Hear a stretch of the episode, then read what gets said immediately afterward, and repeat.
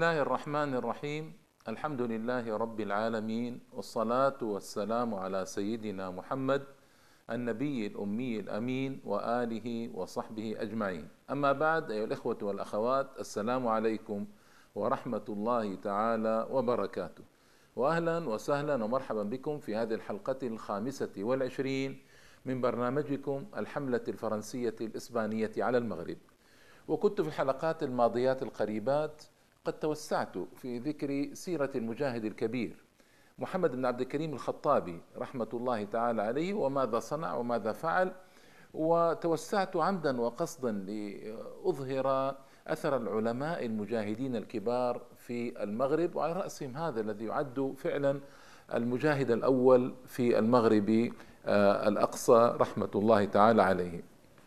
لما استسلم لإسبانيا وفرنسا وإنجلترا وأمريكا أنا قلت أن أربع دول حاربته ووقفت في وجهه وباشرت القتال ضده إسبانيا وفرنسا وأمريكا كانت معاونة بالطائرات وإنجلترا كانت معاونة بالبواخر أو السفن الحربية التي آه، طوقت الساحل المغربي ومنعت المؤن أن تأتي إليه من مدن المغرب الأخرى. يعني ما كان وجد آه، حلا أمامه إلا أن يستسلم ليحفظ البقية الباقية من سكان الريف من الإبادة الجماعية بالغازات السامة التي كانت تتقاطر عليهم تباعا من الطائرات الفرنسية التي كانت آه، كل يوم في آه، طلعاتها الجوية تقدر ب 470 طلعة في اليوم الواحد. تصوروا تقذف بالحمم والغازات والقنابل ماذا بقي بعد هذا؟ وإنا لله وإنا إليه راجعون. بعد محمد بن كريم الخطابي في الريف هل استسلم المجاهدون أيضا؟ المجاهدون على قسمين. مجاهدون استسلموا مع محمد عبد الكريم الخطابي وانتهى أمرهم. وجدوا أن هذا هو الحل فعلا يعني. مجاهدون لم يصبروا لم يصبروا على الاستسلام وقاموا فعلا بمقاومه ذلك مقاومة عنيفة جهادية مسلحة يعني. وجزاهم الله خيرا. ما يصبر على الضيم أيها الإخوة ما يصبر على الضيم أحد فيه عزة فيه شرف فيه كرامة فيه قوة. ما من يصبر على الضيم والهوان والذل والظلم؟ من يصبر على هذا؟ من هؤلاء من القادة العظام الذين استمروا يعني القائد أحمد ابن محمد الجرير وهو رجل من قبيلة بني حزمار في جبالة ينحدر من وسط فقير. ما كان من قوم فقراء. آه، لكن كان من معدن ذهبي. والمعدن الذهبي متى يظهر؟ إذا حك إذا اختبر إذا ابتلي بالنار. وكانت نار الإسبان هي التي أظهرت هذا المعدن الذهبي. آه، طبعا مجرد ما دخل الإسبان عليهم واستولوا على العرائش والقصر الكبير آه، وتطوان تباعا يعني من سنة 1329 إلى سنة 1331 1911 إلى 1913 قاموا ونذر نفسه للجهاد مع إخوانه المغاربة هنالك ليدافعوا عن بلادهم وليحموا دينهم. آه، وكان في أول شبابه آنذاك إلا أنه استطاع أن يبرز آه، قائدا كبيرا ويجمع حوله أفراد قبيلته والقبائل المجاورة من بني حزمر ويخوض بهم غمار المعارك آه، ضد الأسبان. لما ظهر الريسوني واشتدت شوكته وقوي رأى هذا مجاهدنا قائد أحمد الجرير أنه لابد أن يكون تحت راية الريسوني لأن الريسوني كان قويا في منطقة الريف بالذات بحول العرائش وأصيلة وطنجة وتلك المناطق كان قويا رحمة الله تعالى عليه. فقرر هذا القائد أحمد الجرير أن يقف في وجه أن يقف في وجه آه، الريسوني. وطبعا آه، الريسوني أنا ذكرت لكم من قبل أن الريسوني كان له طريقة مزاوجة بين الجهاد وبين السياسة. يجاهد تارة ويجنح إلى المفاوضات وتوقيع المعاهدات تارة أخرى كان له طريقة بينتها في حلقته الخاصة به ما أعيدها الآن لكن هذه الطريقة قد ما تعجب اخواننا المجاهدين الذين يريدون مواصلة الجهاد والقوة العسكرية وإعداد ما يستطيعون إعداده لمواجهة إسبانيا. مع أن ظهر بأسه شديدا مع الريسوني والجبال المتاخمة لتطوان واستطاع مع إخواني أن يختطفوا علي السلاوي وعلي السلاوي المدير العام للأحباس ومتزوج بنت أحمد الطريس باشا تطوان يعني المعين من قبل السلطان. آه، لماذا؟ لأنهم كانوا متعاونين مع الإسبان. فكان غاضبا منهم أحمد آه، الجرير ورفض أن آه، يتركهم فاختطفهم. وأيضا استطاع محاصرة تطوان. من ناحية الجبال ونصبوا مدفعا على جبال المحيطة بتطوان وبدأوا يضربون المدينة بعد احتلالهم من الإسبان طبعا. وهذه قوة وجرأة وشجاعة في مواجهة دولة عسكرية نعم هي من الدرجة الثانية في أوروبا لكن كانت تملك آه، القوة العسكرية غير متكافئة مع المجاهدين المغاربة. فأن يفعل هذا في مدينة هي عاصمة آه، الاحتلال الإسباني في الشمال الريف يعني هذه قوة وعزة وشجاعة رحمة الله عليه. آه، كما قلت لكم اختلف مع الريسوني بعد أحداث سيدي موسى في عام 1340 تقريبا أو 41 أكتوبر سنة 1923 ابتعد عنه وواصل مقاومة الاحتلال بنفسه.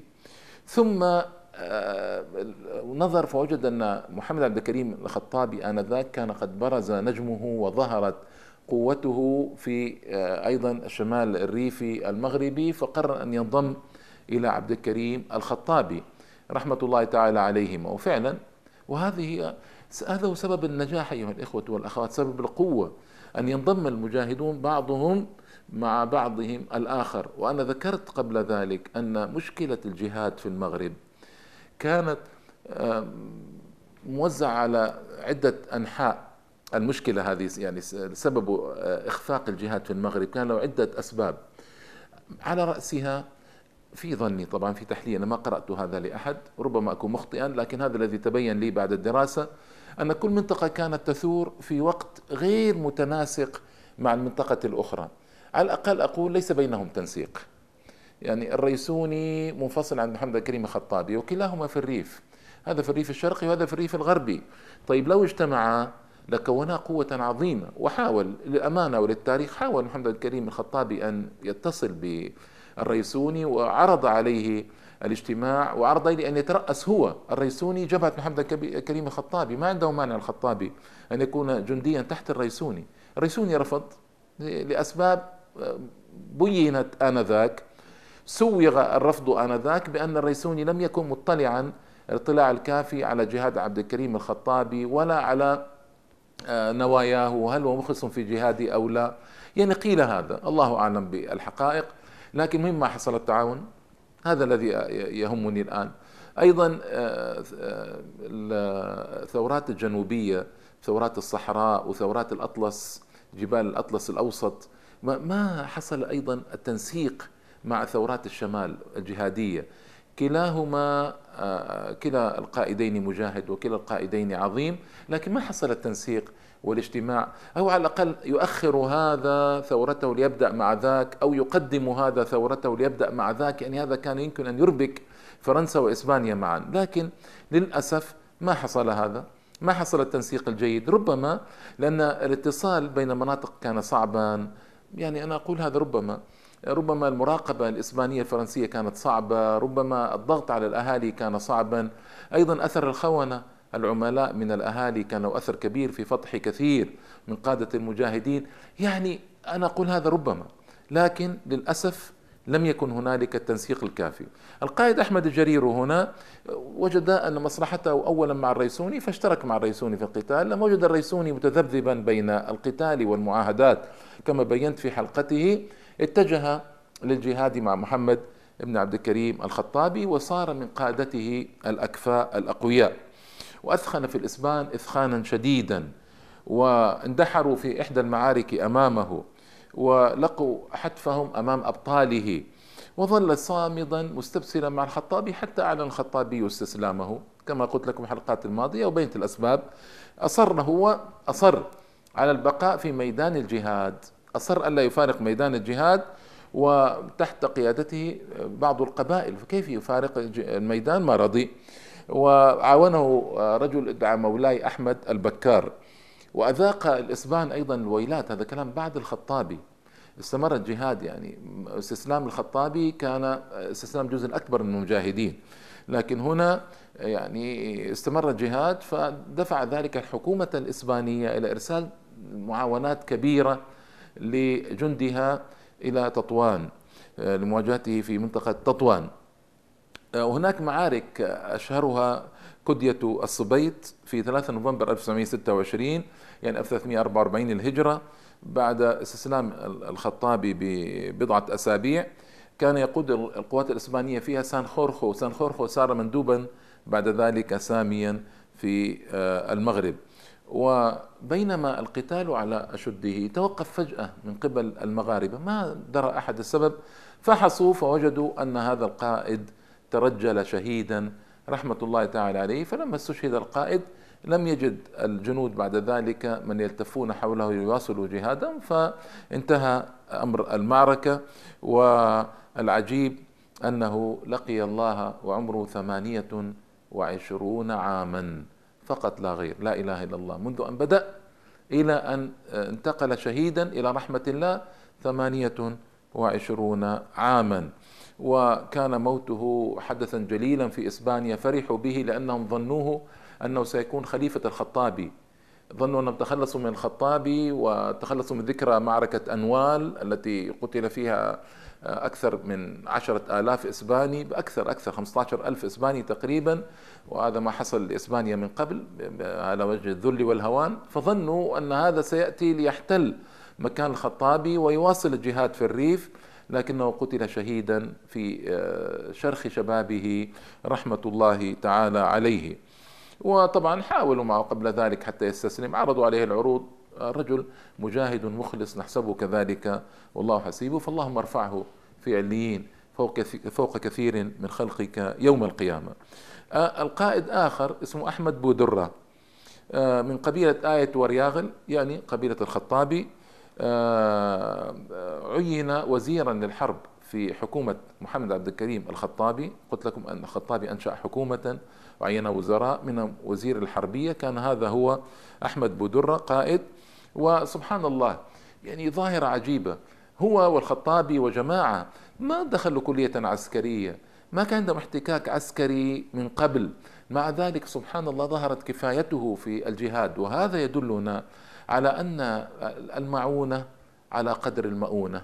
المعونة أي المعونة الإلهية على قدر مؤونة العبد. فإذا كانت مؤونة العبد قليلة وهو مخلص الله يعينه جل جلاله ويكمل له يسد له باقي الثغرات. والله تعالى قد قال وأعدوا لهم ما استطعتم من قوة. ولا شك أن الإعداد العسكري وتعلم العسكرية وتعلم الرمي وتعلم هذه الأمور مهم. لكن الرجل ما وجد فرصة ليتعلم العسكرية في كلية أو أكاديمية أو في مكان عسكري والعدو دهم بلاده ماذا يصنع؟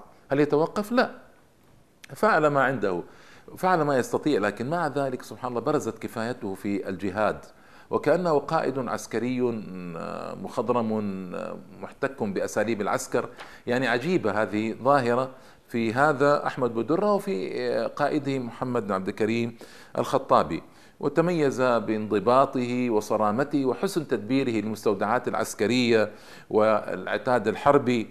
كما كان الذراع اليمنى لقائد الأركان العامة آه، عند الخطابي فكان عسكريا بمعنى الكلمة رحمه الله تعالى.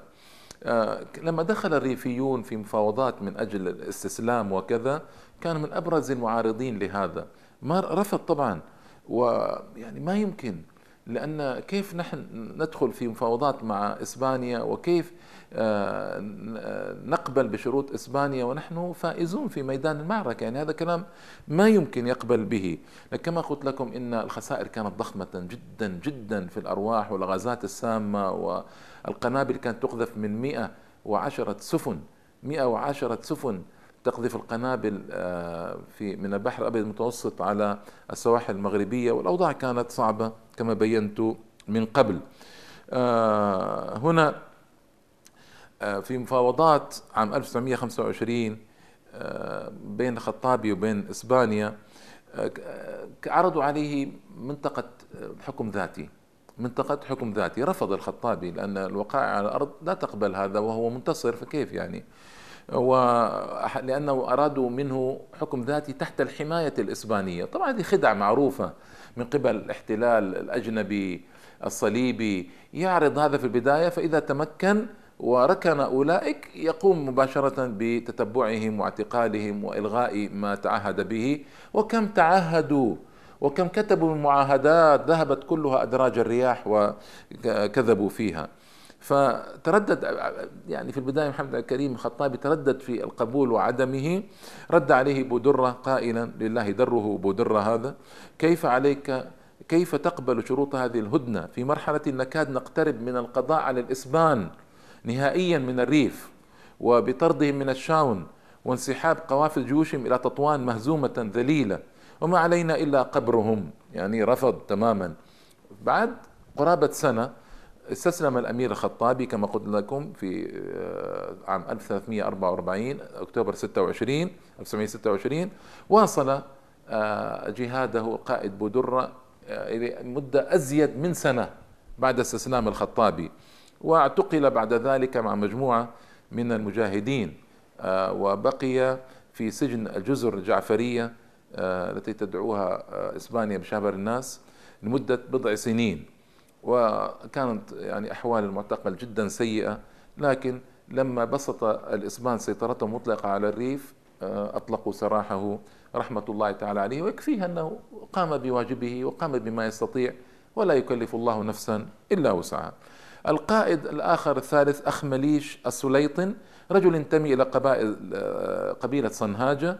هذه قبيلة كانت مجاهدة وقوية واجتمعوا تحت زعامته وقاد في عدة معارك أمام الإسبان. ما شاء الله رحمة الله عليه. أشهرها معركة تالوسيت في آه، عام 1329 هجرة سبتمبر 1911 تلك المعركة التي آه، اندحر أمامها الإسبان وأيضا شارك في معارك أخرى وتم تطويق القوات الإسبانية.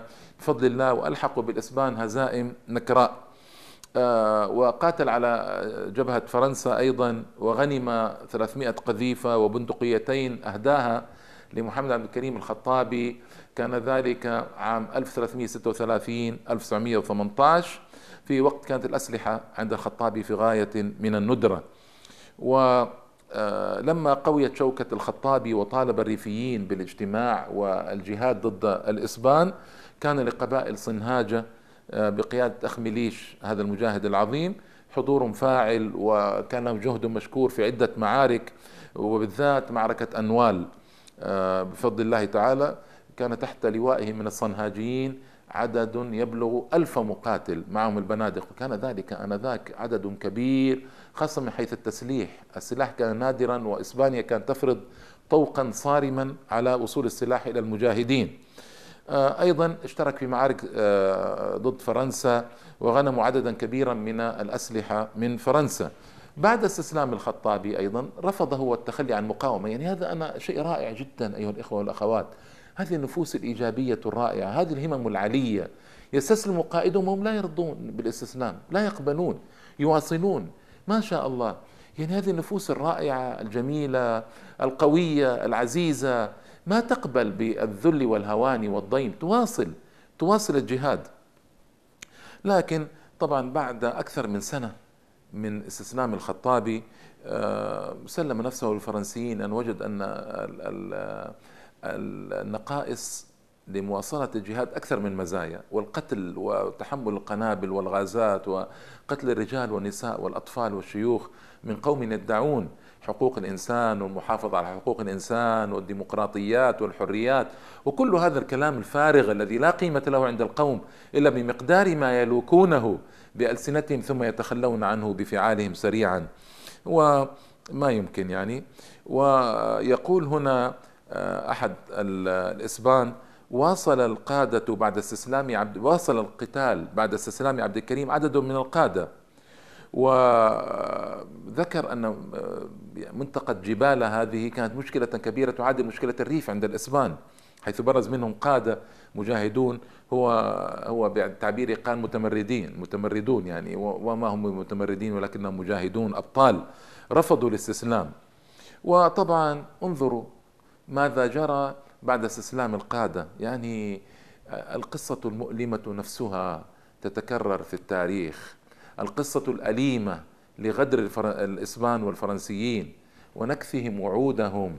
هؤلاء الذين تبجحوا طويلا بالحريات وحقوق الإنسان والعدل والمساواة ومبادئ الثورة الفرنسية كلها تذهب أدراج الرياح عند العمل الحقيقي والتطبيق الحقيقي. كلها تذهب أدراج الرياح. هذا هذا كلام. لماذا؟ لأن القوم صليبيون لابد أن يفهم قومنا أن القوم صليبيون وأنهم يفعلون كل ما في وسعهم لهدم الإسلام في النفوس ولهدم المسلمين ولإبعادهم عن دينهم. لابد أن نفهم هذا. إذا ما فهمنا هذا متى نفهمه؟ الرجاء يعني أن نبصر هذا ونعيه يقول تقول ماريا روزا دي مادارياغا بدأت بعد انقضاء المقاومة لجنود الأبطال قادة الأبطال ذكرته لكم ذكرتهم لكم ومن قبل محمد الكريم الخطابي. مرحلة أطلق عليها مدة إقرار السلم. أشرفت عليها القوات الصدامية. أنا أريد أن أقرأ لكم لأن هذا مهم مهم تفهموا نفسيات الصليبيين كيف يفعلون معنا. القوات الصدامية التي كانت ممارساتها الحربية ترتكز على العنف والضرب والقتل والتنكيل والتعذيب حتى في المرحلة الجديدة آه، آه، التي أقر فيها السلم يعني واستسلم المجاهدون تماما استسلموا تماما وانتهى الجهاد في الريف. حتى في تلك المرحلة آه، اتسمت اسمعوا هذا الكلام شهد شاهد من أهلها يعني امرأة أسبانية تتحدث.